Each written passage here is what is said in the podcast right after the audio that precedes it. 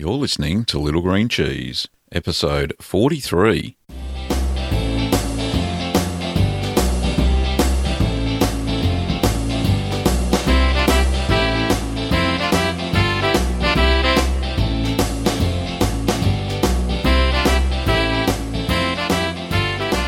Well, welcome to the Little Green Cheese Podcast. I'm Gavin Weber, and this podcast is where you can learn about cheese making at home. Well, this week's episode, we're going to be talking about adding things to your cheese. So, things like herbs and spices. Now, I've been making cheese with herbs and spices since oh, way back in 2009. And one of the very first cheeses that I made was a Wensleydale. And in that Wensleydale, I added sage, a layer of sage in the middle of the cheese. Now, I had to make sure that the sage it was freshly picked from my garden. So what I did, I put it on a tray in my uh, just normal kitchen oven, and at 120 degrees Celsius, and I let that dry out for five minutes. Now that killed any bacteria. I'd washed and dried the the sage beforehand, of course. Um, they shriveled a little bit, but that doesn't matter. That's kind of what you're trying to do. You're trying to lock in the flavour of the sage and let it permeate through your cheese. So I found that um, that was a fantastic addition. So I was a little bit more excited to try something different. So that Wensleydale and Sage recipe is available over at littlegreencheese.com. So you can find that. The next cheese I made was a Pyrenees with green peppercorns, which is very similar to my farmhouse cheddar cheese, which I made a video tutorial about. And uh, within that video, you'll see me adding in red peppercorns in that case. The green ones are a little softer. You can get those in a, you can buy it in a small tin um, and you can add that to your recipe. Now, what I basically do is I add a cup of, uh, sorry, half a cup of water to a small pot that I have, and then I add in the peppercorns. I think it's about two tablespoons. Uh, I'm not too sure. I'll have to check the recipe. And I let that simmer for 15 minutes, and that softens the peppercorns. Don't use black peppercorns, they're just too hard for cheese making. Um, use the softer green or red um, that are stored in, um, in liquid in a jar. I find those a lot easier to use in cheese making. So that was a spice that I used. Another spice that I've used in cheese making is I've converted a Monterey Jack into what's known as a pepper jack. Now, what I did there was I used dried chili flakes. So I, I had um, grown some jalapeno um, chili peppers uh, in my garden and I picked those and I dehydrated them. So let them dry out, took the seeds out of them. So I'm only using the skin of the chili, um, so that the flesh, sorry, of the chili, not the seeds. And what I do is I then grind that into uh, chili flakes, so not a powder, but but flakes. And basically, it's uh, just crushing them with a mortar and pestle.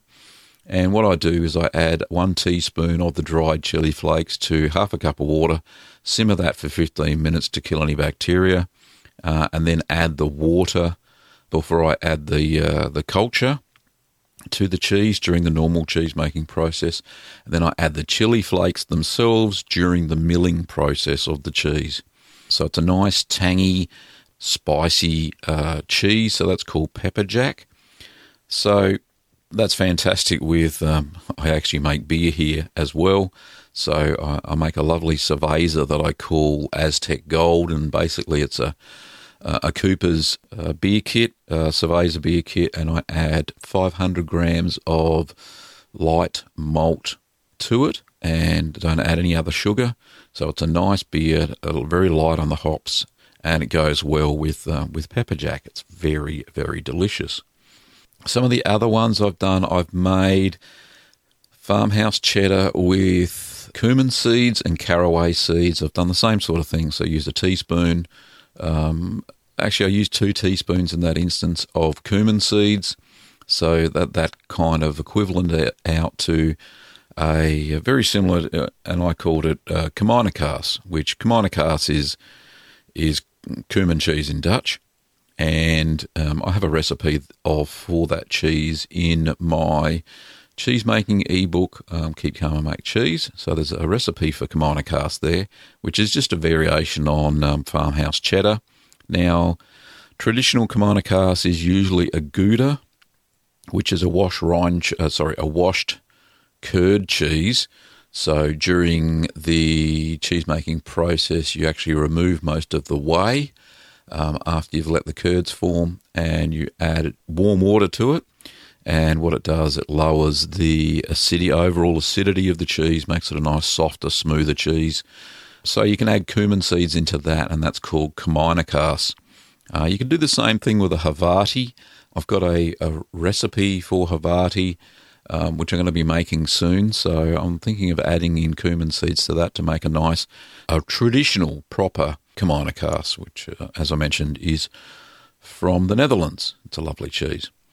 Anyway, you're probably wondering what sparked the conversation for this episode. It was actually a voicemail, uh, which I'll play now. I don't usually play those in this part of the episode, but anyway, here goes.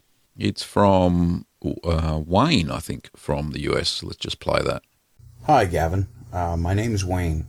I used to make cheese when I was little with uh, my mother and my oma. We're Dutch, so that's what we did. One of my favorite cheeses was a spiced Gouda. I was wondering if you could show me how to do spiced Gouda and maybe some Havarti. That's also one of my favorites. Thank you. Well, thanks, Wayne. Appreciate it, mate. What I will do is uh, the next video tutorial that I whip up, I am going to try spiced Gouda. So uh, uh, I'll uh, attempt to make that the next few weekends and uh, we'll put the video together and we'll see how we go. But thanks very much for your question, Wayne, and, and observation. Yes, spiced Gouda or Kaminokas is a very, very nice cheese. But there is a variation on that. As I mentioned, I did make a another video tutorial was just for farmhouse cheddar with peppercorns, but you can substitute you can substitute the peppercorns with cumin and and make a basic form of kaminokas or a spice gouda. Um, but yeah, I'll use a traditional gouda recipe because I don't have that type of cheese or Havarti in my repertoire of cheese making video tutorials. So thanks for the prompt, and that has helped me figure out what the next one should be.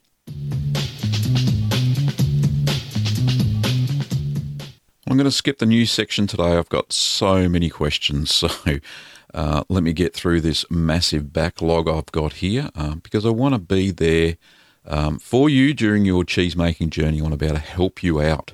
So, the first question is from Dennis, and Dennis is from uh, Gin in Queensland. Uh, he says, G'day, Gavin. I'm just starting out on a cheesemaker's journey. I have collected some gear, some stainless steel boilers, thermometers, and etc., and made a couple of soft cheeses. Uh, I realise that to make any semi hard or hard cheeses, my next thing is to set up a cheese fridge. I have a camping fridge slash freezer I thought I could use to start, and have read about plug in thermometers on your web page and have a couple of questions. Uh, first one is Do you sell thermostats? Um, and how much are they? Could I use them for heating control when I make the cheese? Um, I'll have an old electric boiler that doesn't have a thermostat, just flat out. Uh, I can use a handheld thermometer and I manually switch it on and off, but the controller would make life a lot simpler. Uh, cheers for now, Dennis. Uh, well, Dennis, yes, good news. I do have a external plug-in thermostat that you can use for heating and cooling, which you can do. I've actually made a video, um, so you can pop over to littlegreenworkshops.com.au and go into the cheese making section and look for equipment, and you'll see the external cheese fridge thermostat. The instructions are on the box are in Chinese, so it makes it a bit difficult, but I managed to work it all out. And I made a uh, short video tutorial. So just click on the setup video tab and you'll be able to see how to set that to heating and cooling mode. So you'll need one for your cheese fridge. So you need fridge in cooling mode and set that around 13 degrees Celsius. And if you're going to have some sort of electric heater set up for a double boiler, then you can set it to heating mode and uh, and and set that over time. So uh, that'll work quite well. So if you choose not to use the double boiler method that I use, then go ahead and uh, and try an electric type setup. I have seen quite a few Uh, other home cheese makers do that and and set up a a heating element in the bottom of a pot that they then put water in, and then they put their cheese making pot and they fit that inside the uh, the main double boiler thing, and they use an external thermostat to regulate the temperature, and that works very well. Increment the temperature up. So some cheese making recipes say start off at a target temperature of uh, around 32 degrees Celsius, and they say over the next 30 minutes go up to 38 degrees Celsius, which is normally very hard to control. So if you do have one of these external thermostats um, in heating mode, then what you can do is is put the temperature up one degree Celsius every five minutes.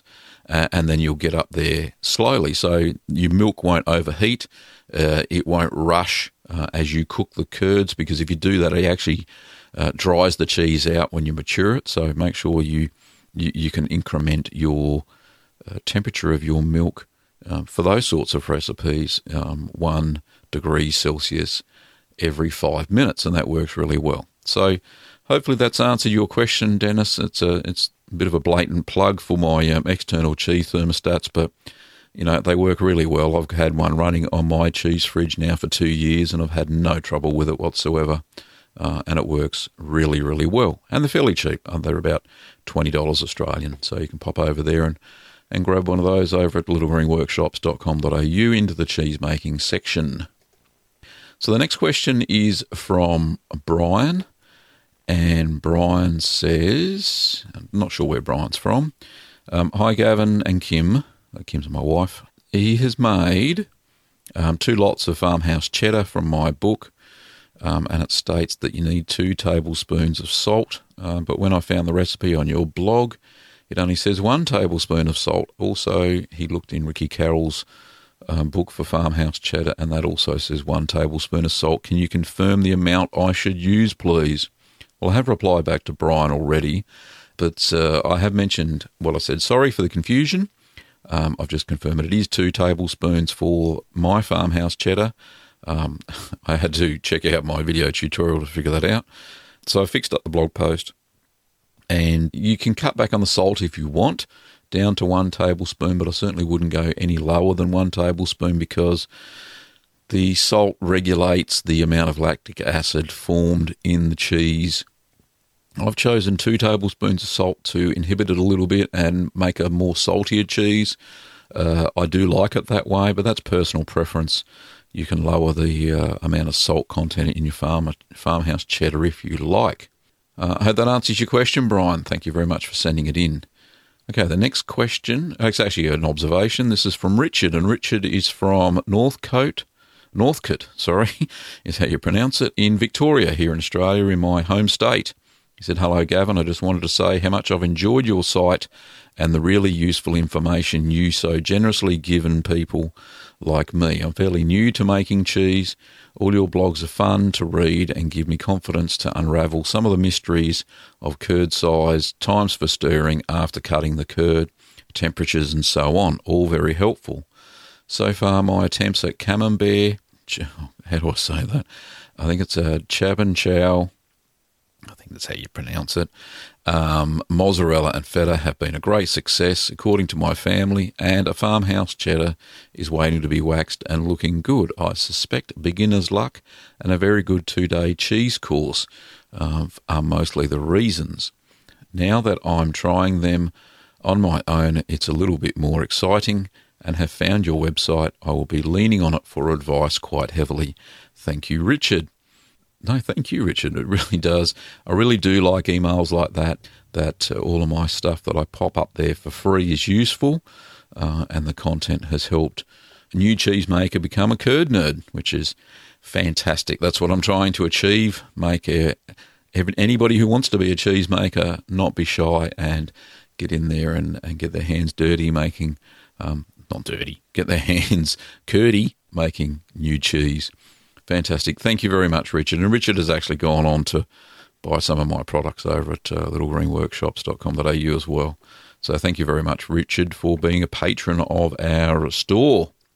Now, the next question is from Christy, and not sure where Christy comes from.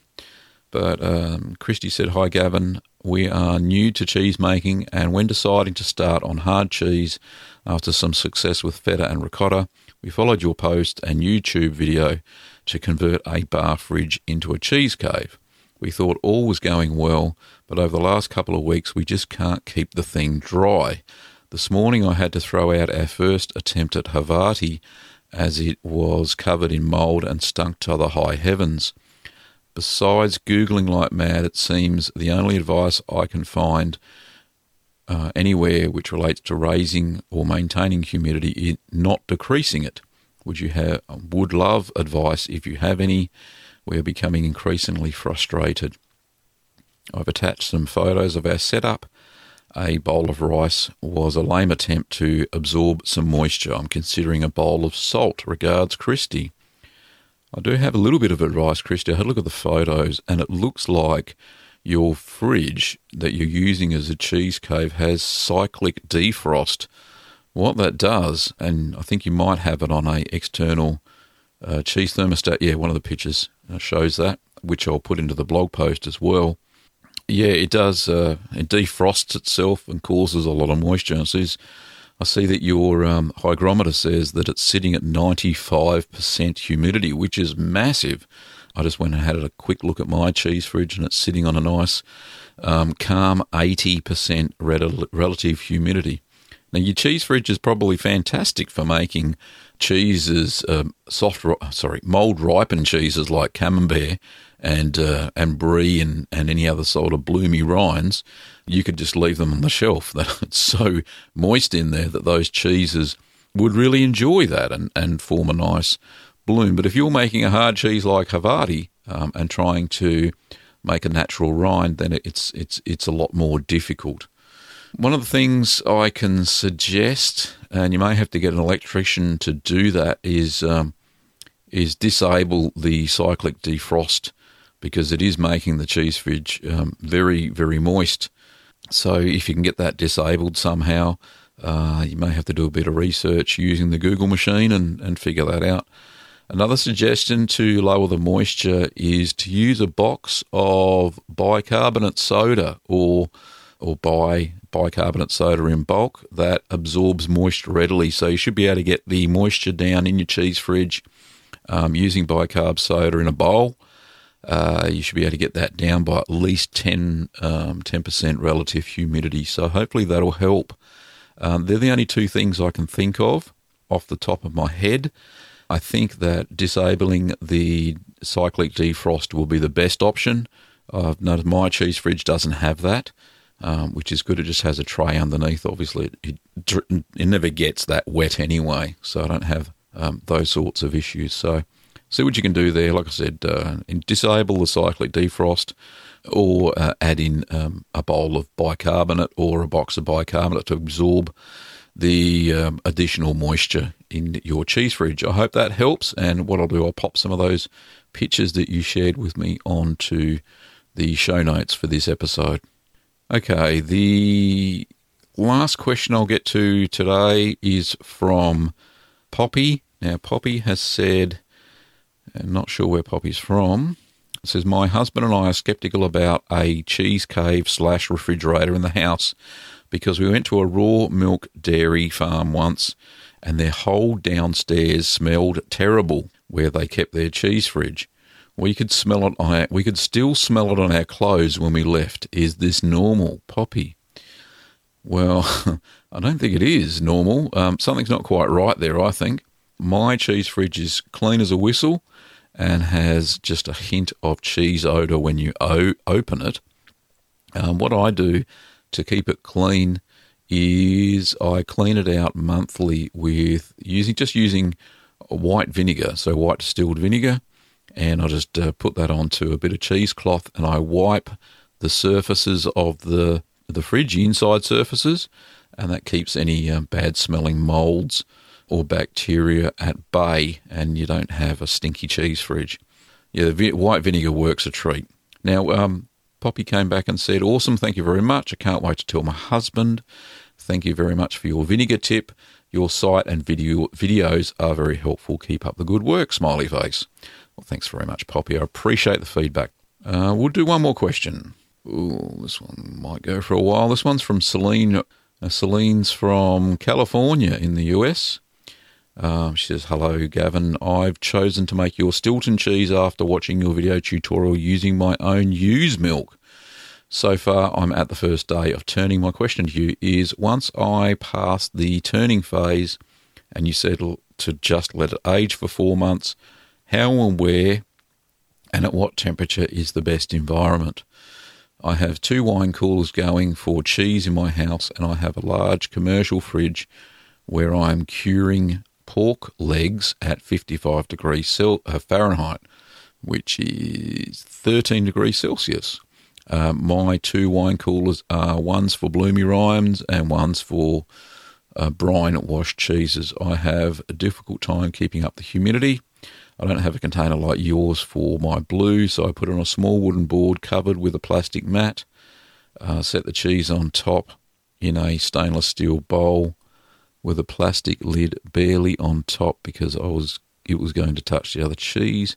By the way, it smells divine. I'm pretty good at sorry, I feel I make pretty good cheese, but I find instructions for affinage in books and videos leaves me a little in the dark.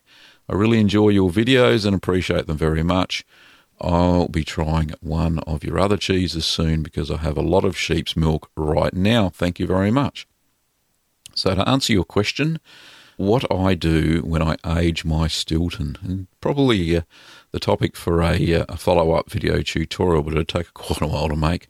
So, what I do is, yes, I do put it in a maturation box, keeps the humidity up a little bit. What I do is, I actually wrap the outsides of the cheese in aluminium foil for the first, uh, about the first month. Um, so, only the two ends are exposed I find that helps the blue rind, uh, sorry, the blue cheese mold to not entirely take the cheese over.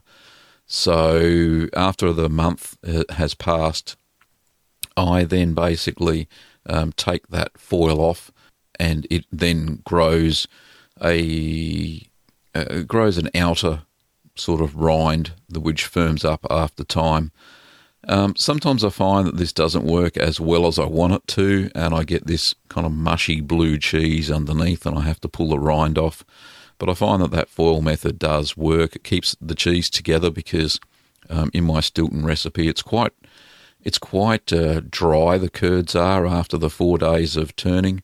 But uh, what I do, I then turn it for the first for the mirth, sorry for the first month. I turn it every day, so top to bottom, so it doesn't. Uh, the fats are distributed evenly and the mold doesn't grow um, too excessively anywhere. But uh, yeah, it's a it's a pretty simple cheese. You just got to keep it off of the bottom of the the maturation box because if it gets too damp, the mold won't grow at all.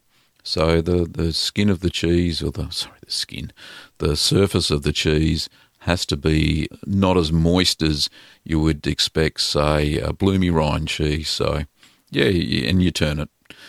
After that first month, then I turn weekly. Um, sometimes I don't get past the two months if I find that the cheese has already started to form veins internally, or you can see a lot of mold growth on the outside of the cheese, and I scrape that off. And you can see that it is developing well, then I'll, I'll eat it at the two month mark. Um, I won't let it go all the way to the four months, but if I can manage to keep the rind on there and it's not too mushy underneath, depending on the temperatures of the cheese fridge, uh, then I'll mature that all the way to the uh, four week mark. Uh, sorry, four month mark, and, and, and do it that way. So hopefully that's helped a little bit, Celine. Um, sounds like you've got a lovely little production going there with the sheep's milk, and uh, which will impart a different flavour than the Stilton that I make with organic cow's milk. But uh, I dare say it'll probably taste amazing anyway. So hopefully that helps out. So that's the end of the show for this week. Thanks very much for listening. Um, you can find all of my recipes and techniques over at my cheese making ebook, Keep Calm and Make Cheese, a beginner's guide to cheese making at home. That's available in all ebook formats. And you can find that over at littlegreencheese.com.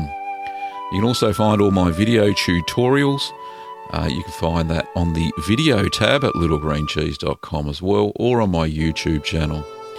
Thanks for listening, Curd Nerds, and stay tuned for the next episode of Little Green Cheese Podcast.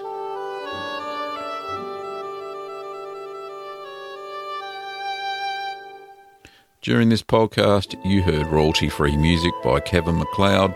I played Malt Shop Bop and Call to the Dairy Cows.